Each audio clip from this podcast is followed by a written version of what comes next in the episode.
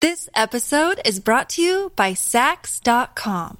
At Saks.com, it's easy to find your new vibe. Dive into the Western trend with gold cowboy boots from Staud, or go full 90s throwback with platforms from Prada. You can shop for everything on your agenda, whether it's a breezy Zimmermann dress for a garden party or a bright Chloe blazer for brunch. Find inspiration for your new vibe every day at Saks.com. Look, Bumble knows you're exhausted by dating. All the must not take yourself too seriously and 6 1 since that matters. And what do I even say other than hey? well, that's why they're introducing an all new Bumble with exciting features to make compatibility easier, starting the chat better, and dating safer. They've changed, so you don't have to. Download the new Bumble now. In this week's episode of Business Weekly, we're featuring an episode of the No Bullshit Leadership podcast, in which Chris Hurst, global CEO of Havas Creative and host of the podcast, cuts through the bullshit and gets to the heart of modern leadership with business leaders and innovators. This episode features Kwame Kwei-Armah, the artistic director of the Young Vic Theatre in London, and he speaks about leadership and diversity in the arts. We thought this episode would be particularly pertinent and interesting as it is Black History Month in the United Kingdom, and we hope you enjoy it.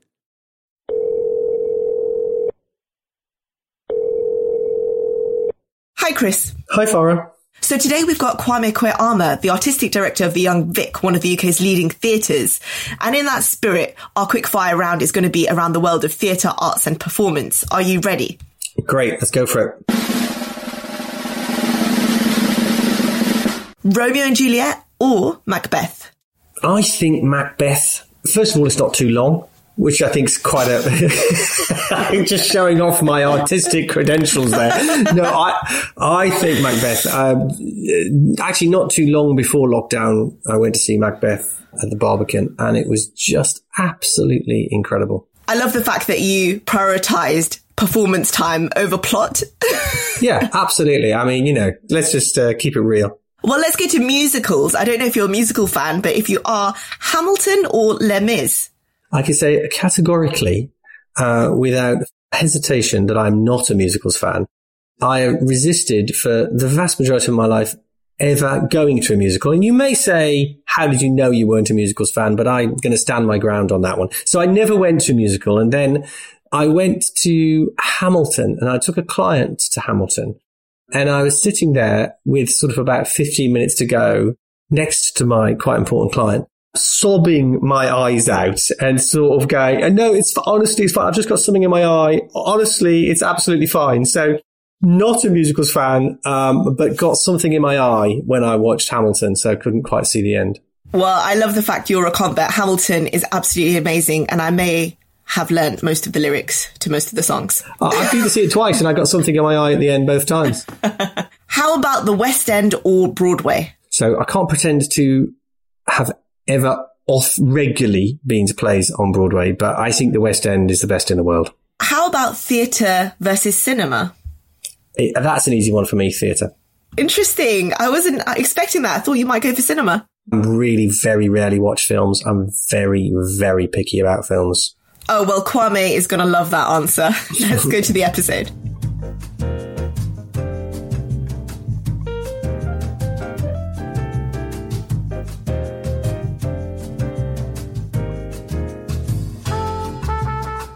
Hello and welcome to the No Bullshit Leadership podcast brought to you by Intelligence Squared. I'm Chris Hurst, author of No Bullshit Leadership, and in my day job, I'm global CEO of Havas Creative Group. Leadership is difficult but not complicated. In this podcast series, I want to help you cut through the bullshit and get to the heart of modern leadership, which, put simply, is the power to get stuff done and make stuff happen. In each episode, I'm joined by a different inspirational leader who is doing just that, leading change in their worlds of business, sport, or politics. I'm delighted to be joined in this episode by the playwright and director Kwame Kwei-Armah. He's currently the artistic director of the Young Vic Theatre, where he's directed plays including Twelfth Night and Tree. Previously, he was the artistic director of Baltimore Center Stage and the associate director of the Donmar Warehouse, where he directed the Olivier nominated play One Night in Miami. He's a prolific playwright, won myriad of awards, sat on the boards of theatres including the National, got an OBE for his services to drama, and even directed the opening ceremony of Senegal's Senghor National Stadium. Kwame Kwei-Armah, welcome to the No Bullshit Leadership Podcast. Thank you. It, it's fun to be here. So we're going to kick things off as as we always do with our quick fire round, just to get us going. So, in three words, describe your leadership style. I want to say no bullshit, right? But um, I'd say um, I attempt to be inclusive, dynamic, and soulful. Great. I love all three of those. And if you could delete any word from the business bullshit jargon dictionary, what would it be? KPI. KPI. yep, yep. And which leader do you most admire? Modern, past? That's very interesting because I, I came into management because a friend of mine once said, you know, our heroes are Malcolm X and Marcus Garvey. And actually they were external leaders of organizations, but not necessarily inside of organizations creating change. And that maybe, maybe the baton is is is that my generation was to move inside and revolutionize from the inside. So it's really hard to answer that question because in truth, I don't really have a kind of business role model. I really admire Oskar Eustis, who runs the Public Theatre in New York, a theatre that I've worked with a lot. And I really admire uh, an artistic director called Hana Sharif, who runs the Repertory Theatre in St. Louis, again in America, just because there's no bullshit to her leadership. It's just eyes forward and just bring the change through. And, and those are the kind of managers or, or people that inspire me. Fantastic. Well, we'll, I'm sure get into some of that as, as we go along. What's the best piece of advice you've ever been given? One year in the mind of an artistic director is three years in the real world. Therefore, be patient. Given that, what what has the last one year felt like? That must be thirty years. uh, a lifetime. Yeah. yeah, for real. What what's the best decision you've ever made?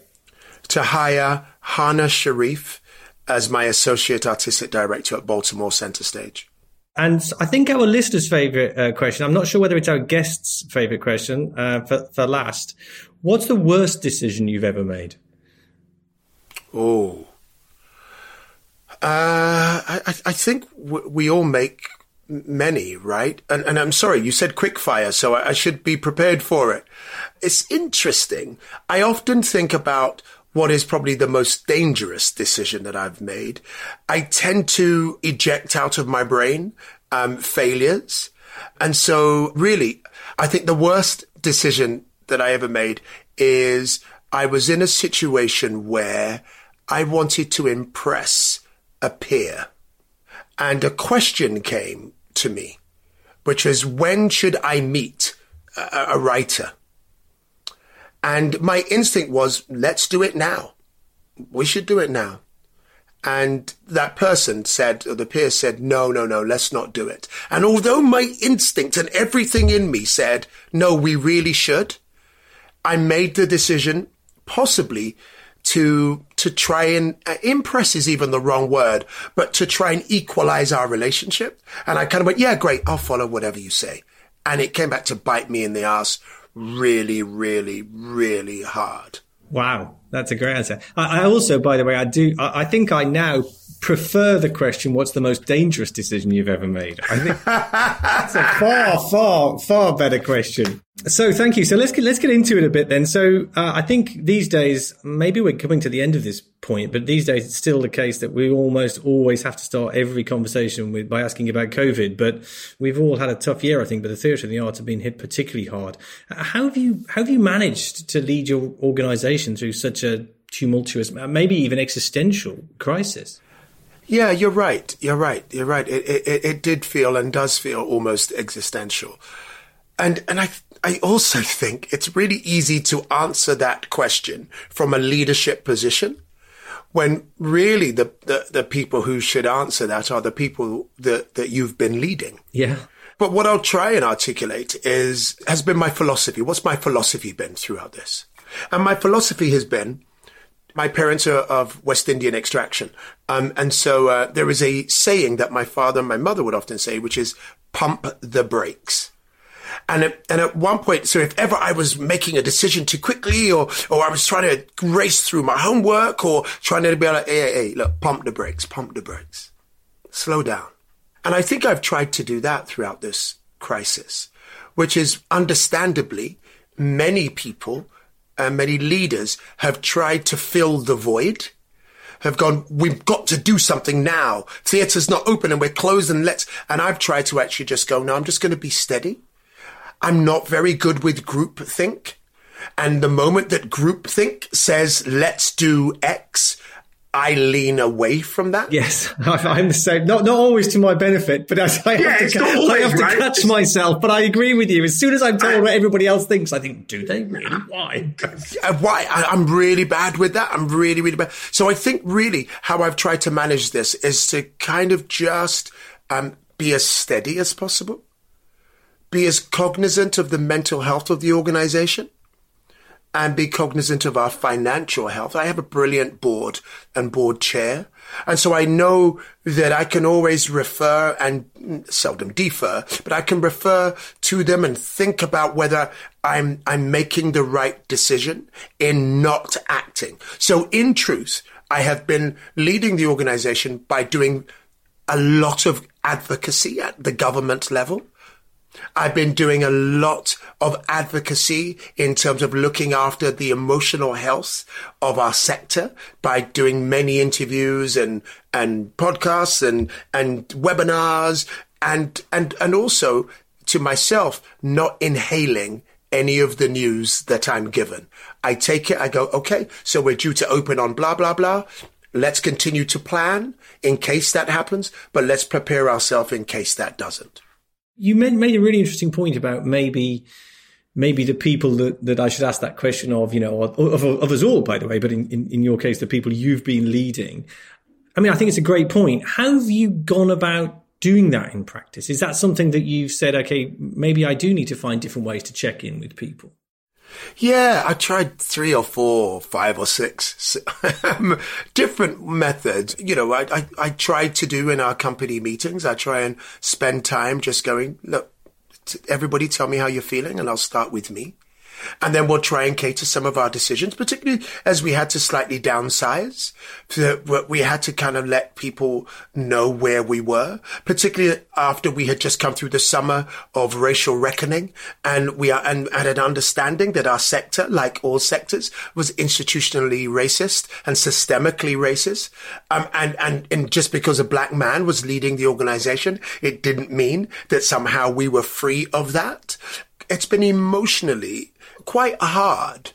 And that, what that's meant is that we've had to check in quite often. And most importantly, for me, I've had to understand of myself when I can lead and when I'm actually not in the mental health position or the emotional position to lead vis-a-vis certain subjects.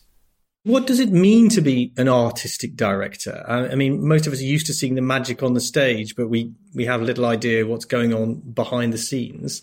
Uh, can you can you talk us through what your what, it, what yeah. it means to you? I suppose the overarching thing is that you're a curator, and and and you're curating plays so that your art can be of service to your community, stroke communities and however you want to define those communities. Um, or uh, for me, my community, my immediate community is Lambeth and Southwark. That's where the Young Vic Theatre is on the cut there. Then there is the interlocking community of the London theatre goer. And then there is the further interlocking community of the British theatre goer. And then there is what are the social aims and goals of the art that we put in? What are the entertainment goals and who do we attract and bring into the building through those templates? So really the job of the artistic director is to meet the audience where they are and gently introduce them to things that they may not have known that they wanted and incrementally bring them towards that ecstatic place your point about the, the, the digital revolution, do you think that that has a real possibility to expand and change some of those communities as well? Oh yeah, totally. I mean, even if we think about uh, about the de-disabled community, they've had access to some quality theatre that they may not have had during lockdown, simply because so many theatres are giving them access through the internet. So we know that there are certainly some specific communities that have benefited already. And I, I think I look at the digital revolution through the terms of access. I don't want to. I don't want to d- deprive anybody of the ability to come to the Young Vic and see a show in 3D. But if you're in Dundee, for instance, you may not not be able to get down to see the show that, that we've got on that's so great. But if maybe once or twice during the run, I give you access to that show in a way, again, that doesn't destroy the sense of people wanting to go to theatre. But if I'm in Albuquerque and I've heard that the Young Vic is a world class institution, there's a play there that I want to see, I go, oh, cool. I can access it. And so that's really the function, I think. Number one, access. And number two, the act of demystifying. The demystification of our rather opaque art form and certainly the way that we produce. I think digital is going to be a brilliant way of, of breaking that down a little. And, and if I may add, so for instance, this week, I have a lighting designer who's a very well established lighting designer who's shadowing me through every meeting that I have via Zoom. That's about going, okay, so you should understand how the system works, she asked. Would, should, would you know, uh, I, I want to know how, how the sausage is made. I say, come in, come into my Zooms. And all of a sudden, the digital manifestation of that allows her to have access. In, in your roles as artistic director in, in Baltimore and now at the Young Vic, you took over you took over in both cases, you took over from people who'd been in the roles for 18, 19 years, like nearly two decades. I mean, that's, that's a, you know, it's a long time. And I guess also, by the way, presumably had fabulous sort of legacies and incredible achievements uh, of their own in both cases. But, but how do you usher in, how do you bring yourself to that? I mean, how do you bring your own sense of change into, into, into roles in that situation? I, I, think that's a brilliant question, and I was just speaking to a, a mentee about that actually earlier on today. And ultimately, uh, the Young Vic, for an example, uh, David Lan, a magnificent artistic director, and and once. Uh, you know, once I got the gig, like literally every play, as was before, was five stars and transferring to Broadway and, and, and the West End. You know, I was a bit like, bruh, can you not just fail once so I've got something to stand on? And, um, but actually, and I nearly didn't apply, not because of that, but because I was a bit like, David, I think you're doing everything that I'd want to do with a theatre. And he said something brilliant to me. He said, you know, yes, Kwame, we, our values may align, but I bet if I went into your house, the art on your wall is different to the art on mine. And once he said that, I went, oh, that's really clear because your job is to make the four walls, i.e. the art, reflect who you are. Let the ball land at your right foot. And so organizationally, that's what's really important to me. I often say that I am not the colored version of the thing that went before me. And so if I inherited a, a, a, a, system that very much was of the personality and the culture of those who went before, that I might say white Western European, um, that mine, which is a tricultural African man born in Britain, but claims his Ghanaian and his Caribbean roots, that I would say that all of a sudden that becomes the art that's on my wall the sense of universality through my specific lens. And so organizationally, uh, you know, I, I, I came in and and and and asked those who wished to put my art up on the wall through the lens of service, will you stay? And those who may not respond to my art, which is absolutely valid, that, that maybe make room for those who might. It's a great way of thinking about it. Uh, do you, do you think that requires, uh, I don't quite know how to phrase this, do you think that requires a degree of vulnerability? That, that because you're talking about yourself in, in, in a sense in that you're, you're, you're, you know, you're talking about your walls, your house, you, your art, you, you. Does, does that require you to be or feel even vulnerable in doing that? Or, or, or maybe opposite, do you need a degree of self confidence to, to be able to do that? Do you think? I, I, I would describe acting like this and all art mm. As the act of standing in front of someone you really fancy, stark naked, and saying, Do you like what you see? And then every every applause, every chuckle, every ovation puts another piece of clothes on you so that eventually, even though you're standing naked before an audience, you feel as if you have on a fur coat. That, that confidence, even though you are naked over and over again, you don't see your own nakedness. And that is what it is, I think, to be an artist full stop. You are not the boss, the ultimate boss, no matter how many accolades you have. The ultimate boss is the audience. The ultimate boss is the person looking at your body and looking at your one's me, slightly rotund stomach. I say slightly, even underplaying it, and going, "Oh, it's all right, isn't it?" Uh, yeah, and not worry. You know, it's it's an act of nakedness. Leadership is nakedness. Mm. No, yeah, I really, I really like that. So let's go back to the beginning. Growing up, you wanted to be a singer songwriter, uh, and your mum wanted yeah. you to be a lawyer. Theatre doesn't seem like a compromise between those two positions. You know, I, I, I love the way that you framed that. My mother, of course, like every good immigrant, wants their children to go into what were then the safe professions. But actually, my mother wanted me to go into into law as opposed to maybe accountancy, and that's not no no slight on accountancy, because she wanted me to be a lawyer for social justice.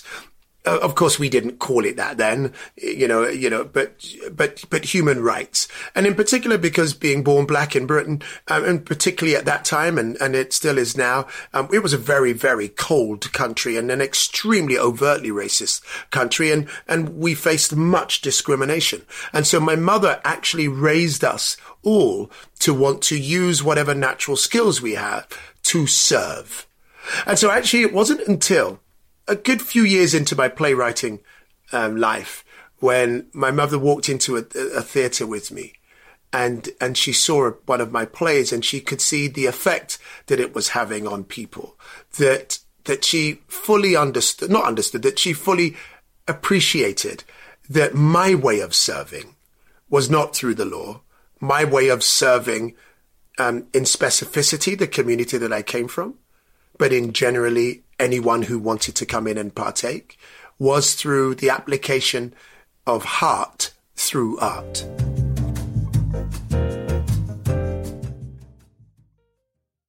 This episode is brought to you by Saks.com. At Saks.com, it's easy to find your new vibe. Dive into the Western trend with gold cowboy boots from Staud, or go full 90s throwback with platforms from Prada. You can shop for everything on your agenda whether it's a breezy Zimmermann dress for a garden party or a bright Chloe blazer for brunch, find inspiration for your new vibe every day at Saks.com. This episode is brought to you by La Quinta by Wyndham. Your work can take you all over the place, like Texas. You've never been, but it's going to be great because you're staying at La Quinta by Wyndham. Their free bright side breakfast will give you energy for the day ahead. And after, you can unwind using their free high speed Wi Fi. Tonight, La Quinta. Tomorrow, you shine. Book your stay today at lq.com.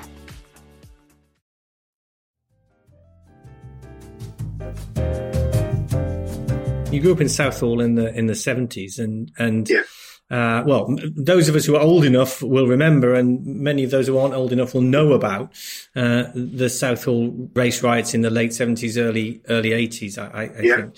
Um, so, what impact did that have on you at the time? Um, and and I guess how did that? How did you then take that through into your into your work later, and, and indeed now?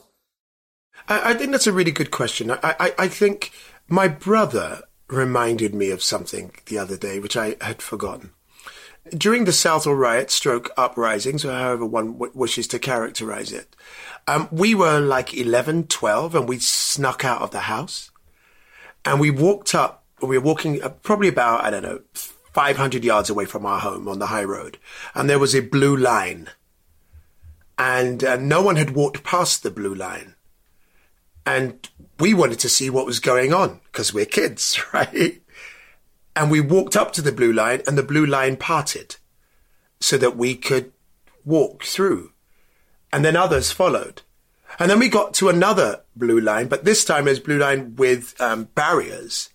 And the National Front, who were having a, a, demonstration or a town hall meeting in, at Southall Town Hall, they were approaching. And, and so we wanted to, we wanted to see who the enemy were, quote unquote. And so we kind of went through the barriers. right now, I wouldn't do that now. When when he was reminding me, and I remember I was like, "Well, we crazy? We could have been arrested. We could have been anything."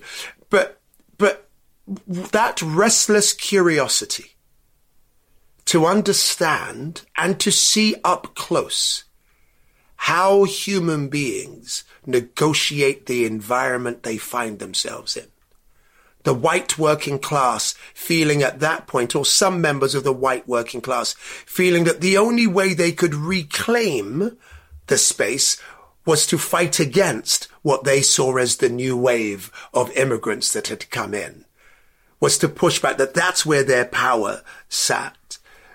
That the way that those who were around us, the black and the brown, who were saying, we, we, we need to stand up to this um, was again a restless curiosity. We had that. We wanted to see how the world was being put together. And I think that that has moved into my, into my art, into the advocacy of the art, into the art I wish to produce, and also the way I wish to lead my organization. I lead my organization with a restless curiosity and a kingdom heart in our country, I find in Britain in particular, and having led organizations in both Africa and North America, um, I, I, I, I, sometimes feel qualified to, to say this, that in, that in Britain we have been raised to date, and that probably is changing, um, with a kind of, uh, philosophy where often we, we take the clothes off the emperor rather than put them on. And sometimes I found myself in an American, in American context saying, listen, here's this idea. And I found that the team around me will go, great. How do we put clothes on that idea? How do we, how do we stop it being naked? How do we make it? And that sometimes I have found, and, and certainly not the team I have now, that, uh, that, that sometimes in Britain, we pride ourselves on going, mm, yeah, it's not going to work because of that. And it's not going to work. Oh, you know, that's why it won't work. Oh, you know, that, and kind of pride ourselves in finding the flaw as opposed to the rocket fuel to make it happen. How do you create? I mean, do you have a, does it sort of just well up in you and you have something that has to come out no matter what no matter what else you're doing or do you think you know what i'm going to set some time aside now i'm going to give myself a period of time and i'm going to go and I'm going to go and create? I mean, or is it just impossible to characterize? Uh, I, I, I, I would say, and, and, I think this is in in the context of this. I, I, agreed to doing this this this podcast. I'm a bit bored of talking about myself, but I agreed to do it because a I, I'd listened and, and, and I found it fantastic. But but but b the title, no bullshit, right? And uh, and and and so uh, I'm going to try and give you the no bullshit answer, right? Uh, and, and, and and the no bullshit answer is I don't know. it depends on the That'll day. do. That's a perfect answer. right, right. Uh, what I know I do is I deliberately keep uh, a percentage of my life in chaos. And anytime someone comes in to be my PA or EA or anybody comes to work closely with me, I go, I just need to let you know that there's about 20% around me that is deliberate chaos. And I keep it that way because that is where I find inspiration. Wow, that's fascinating. So that is not how I could cope at all. So, so what, what, what in practice does that mean? You're right. It's not for everyone. And it drives some people absolutely crazy. And it doesn't mean that they're wrong to be driven crazy. It just means that they're not probably the right partner for me. What, what it means is that it's, it's a, it's a little bit like the difference between improvisation and set text. That, that when you're on set of a movie, the director invariably goes, so look, here's the set text. Let's go. And the best actors, they're really in the scene and they they, they can ad lib. And if the, uh, if your partner next to you is rigid and says, oh, but that's not what's in the script, the scene dies. But if your scene partner goes, I'm in and I know where you are and we go and vibe until one of us decides to jump back in, and we'll get to the end, then you get movie magic. And I'm in the business of trying to leave enough space for improvisation on every single idea, on every exchange. I want us to drill down. And sometimes it means in practical terms, we may have an agenda of five parts and we're in part one until five minutes till the end of the conversation. And, and there's some people going, can't we get on to the others? And I'm like, no, because you know what? Um, I, I need to keep digging on point number one. And I have found invariably in my life that if you keep digging on, for instance, point one, and you get deep enough, you strike oil and two, three, four, five, and seven actually come to the ground. The oil comes up all around you. That's the chaos I'm talking about. That I, I, I, I, like to keep it moving. I like to keep it fresh and I like to keep it instinctive. Not all of the time, not for everything. If the show starts at 7.30, I want the show to start at 7.30. I don't want to improvise on that theme. You know, you know, but, but, but in general, I try and keep 20% of chaos around me. So you, you told us a story about when you were 12 or 13. So I want to talk about when you were 19, uh, where you changed your name from Ian Roberts to Kwame Kwei-Armah. Talk about that decision. Yeah. Do you know what? I've never read my wiki page, right? And so I really should send someone in because um, I'm told that it said that I changed my name when I was 19. It's actually, I began when I was 19 and I changed my name when I was 23. But 19 is very significant because 19 is when I read the autobiography of Malcolm X. And I realized that what he was going through in the 1940s, internally and externally, is what I was going through in the 1980s. And I didn't have the language then, but of course it was symptomatic white supremacy that was in play globally. And so of course I was experiencing the same things that he were. And then he pulled my coat, as he would say in the old 1950s expression, to the idea that, that I, as someone who was Caribbean, a diasporic African, was carrying the name of someone who once enslaved someone in my family. And I found that to be illegitimate. Totally illegitimate. That, that someone who oppressed, suppressed, and technically um, called me subhuman, or someone in my family subhuman, placed in a sense of inferiority into our minds where I didn't know my name or my roots or my culture or where I'd come. From. That seems illegitimate to pass that on to my children. So I went on a genealogical study, took our family back to the slave fort that we came from, my great great great grandfather, and then I went to Ghana, and then and then I I what they say in the trade is I reclaimed my name. Was that a process of you changing as well as a person? Do you think? Well, that's a brilliant question. I think that I absolutely changed once I had done it. Mm.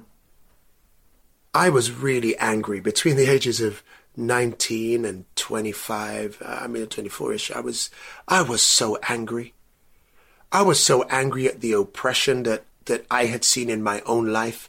I was so angry at the oppression that my parents had observed. I was so angry and outraged and possibly even at moments of hate at what white society had historically done to my ancestors. And it's so, it was like magic. Once I had done that act of reclamation, of saying, that will not own me. I will own my own anger if I have it. I cannot let it be owned by someone else. Once I learned to hear my mother's words, which is to hate the sin and not the sinner, I, I, I felt that, uh, that a great weight had fallen from my shoulders, and I could keep my eyes never forgetting the past, but I could keep my eyes on the North Star of tomorrow. That's a fantastic insight. Thank you for sharing that.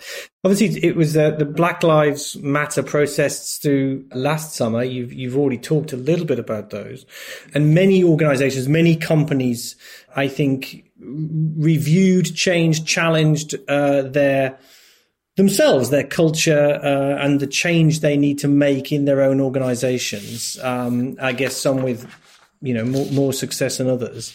What do, what do you think that leaders should be doing? Um, people in my position, and I guess you referenced also people in, in your position, so in the arts and more generally, in order to to to make that change. I, I, guess there's a there's a it's important that we talk about things, but ultimately change comes through action and doing. That's certainly yes. my, my, view.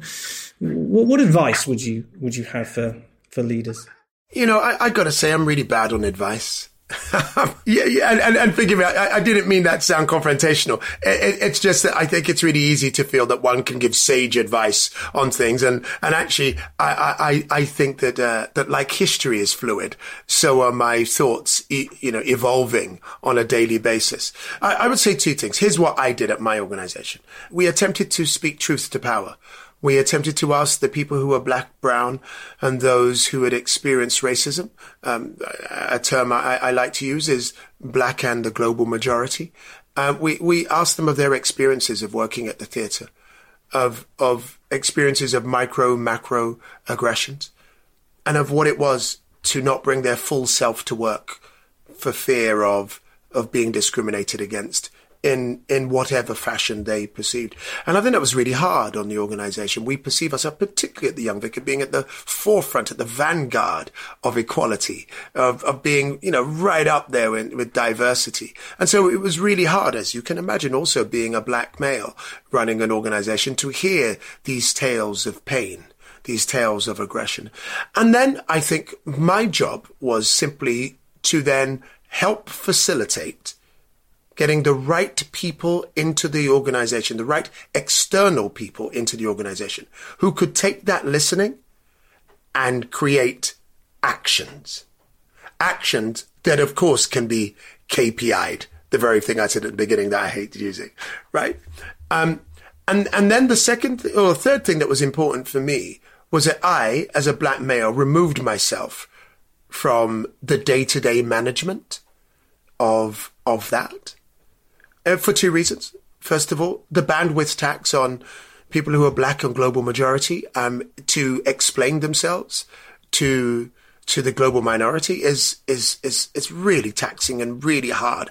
And so to be victim to it and then have to explain your pain um, to those who you perceive may have been party to it is a double tax. And I didn't want to during um, COVID, trying to keep a, one's family together and trying to keep the company together. I didn't want to add that tax to me. But in truth, I felt that this was, um, it would be best if white people were speaking to white people on this subject.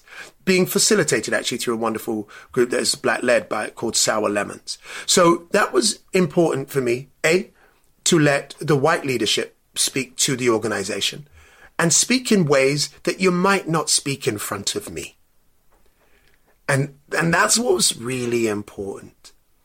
Important is actually all leaders having not the politically correct conversation. Not the conversation that goes, oh my God, yeah, we've been wrong. Oh my God, how can we fix it up? And what can we be? But, but actually speaking to your own hearts, speaking to your own fears, speaking to your own traumas around race or being called racist and then trying to create the environment where truth can be spoken and progress can happen. And that's a really woolly way of saying, which is why I didn't say that I have advice, but my process has been listen hard and create radical solutions. Given your uh, love of KPIs, which we've, I think now we've now well and truly established, uh, um, I'm not sure. I've got a feeling where you're going to stand on this, but I'm not completely clear. Where do you stand on diversity quotas or, or quotas generally? I, am for it. I'm, I'm, I'm for it all the way. Um, I, I, I, I see no reason. Um, I, you know, I think we have to be really mindful. Of course, we do of fragilities. Um, we have to be, and we have to look after people, you know. It doesn't matter how privileged one is. You know, we all think and feel that, that we worked really hard to get here and, and that it's kind of down to me. And that if the pie is smaller, then my success may be smaller. And, and so I think we have to look after fragilities. But we also have to not let those fragilities get in the way of evolutionary, aggressive quantum leaps. And ultimately, we're serving ourselves. I don't want my grandson having the same discussion that I had. I just don't want it. And the only way we're going to do that is to make quantum leaps in terms of diversity. And let me just put this a little bit in perspective in the way that I think. For every white pound, the African Caribbean community has 20 pence and the African community 10 pence. That should tell you how many quantum leaps we need to get to before we're in a world of equality. You can't get there with small incremental acts, not in our lifetime. The, the same economic disparity in the United States. Um, I think for every white dollar, there is something like two cents in the black community. In order to get parity, apparently it would take over 234 years. We ain't got that time. And so we, while we have to be very mindful, as I've said, about the notion of people feeling that they are losing something, we also have to make huge quantum leaps to to to allow ourselves uh, within a, a, a shooting chance of of social and economic equity. Hmm. I couldn't agree more, and that that's that's the approach that that we've taken at, at Havas. Um, um, which which does end up we, we, don't call them KPIs, but but it, it does it, it, does end up with it ends up with some numbers. yeah, yeah, and you know what? Again, I want to be real clear. I'm jesting with KPIs. You know what? We we we we only really know how far we've travelled when we have some measuring tool. You do. Uh, you have to. You have to. We just have to. I think, and you have to actually understand your start point very clearly. Um, yeah and then you have to say this is what we're going to try and achieve and this is when we're going to try and achieve it by and uh, and and you know you you that's that's the only way of knowing whether the things you're trying um, are, are, working. Yeah, and some things will work and some things won't. Some stuff yeah. does and some stuff doesn't. Um, Correct. Um, and and I think that's you know no that that's kind of why I think it is important that people talk and say things, and it's it's really important. I mean, communication is critical, but communication needs to be accompanied by, and here's the stuff we're going to go and do. And I think when you get those two right, that's the you know absolutely. that's the that's the holy grail. Yeah that's the holy grail. So looking back on your well sorry i was reading this question now and it suddenly makes it sound like you're about to retire. So i apologize about look so, so I'm, I'm, going to cover out this question. So uh, looking back from the midpoint uh, of your career uh, what, what are you most proud of? Somebody said something to me the other day and i found it very very interesting. They said you know do you they asked me a question. They said do you talk to yourself? And what we all do don't we at some point. And then I said, and do you ever say anything nice to yourself? hmm. I think that's a really interesting question. That. And, and, and the answer was very, very rarely. And so it's, oh, why did you do that? Oh, that was, it's always a chastisement or mostly a chastisement. And seldom, if ever, can I remember that I went, oh, well done, Quams. Oh, that was good. And so I've actively been trying to make sure that I keep in my mind the, the positives as I as I deal with um, a world that, that you know where negativities come thick and fast. And so that was a really long way of saying um, the thing I'm most proud about was directing the opening ceremony of the Festival of Black Arts and Culture in Senegal in the Senghor Stadium. And the reason I say that is because it was like the Olympics. It was a cast of 500. It was, uh, I, would written a piece of, uh, of dance theater and we, uh, you know, and it was against a massive projection screen. It was, and, uh, you know, that took up half the stadium. And, uh, and there was something about writing a piece that was about African civilization from the birth to the then present and hearing people 60,000 people scream at, or shout or applaud at, at, at a moment of the art that you've created that was simply um, amazing. But it was doubly amazing because not for the ego of that, but because the largest thing I directed before that was five people on the stage of the then Tricycle Theatre. And when they asked me to do the job, I thought they were joking. I thought they were just asking me to represent Britain, not to be the artistic director of this whole thing that included 52 countries from across the world. And, I, and, and that I had the stupidity and bravery to go, no, the process that I use for those five actors, I can use for the 500. Hmm. And, and, and to see that through amid many people having doubts, but that the organizers giving me their support. When I got to the end of the show, um, I, I just gave thanks and, um, and it, and knew that it would stay with me for the rest of my life. If you could go back to the beginning uh, of your career, uh, what advice would you give your younger self? Because I know you don't like giving advice, but surely to yourself, it's okay. I would whisper, I think, two things. One into my younger self's left ear and the other to the right ear. And the one I would say that I would whisper into the left ear is, it's going to be okay. You're going to be all right. And I would say that maybe six or seven times. Just so that, just so that he could be in no doubt. And then in the right ear, I would whisper, there are a thousand reasons why you may not get a job. Just don't let your art be one of them. That's an absolutely fantastic answer. I think that's a great point uh, to leave it on. Thank you so much. Kwame Kwei-Armah, it's been absolutely inspirational talking to you. Thanks so much for coming on the podcast and wonderful to meet you. My absolute pleasure. Anything that's got no bullshit in it has got my vote. Fantastic. I'll put that on the cover of the next book.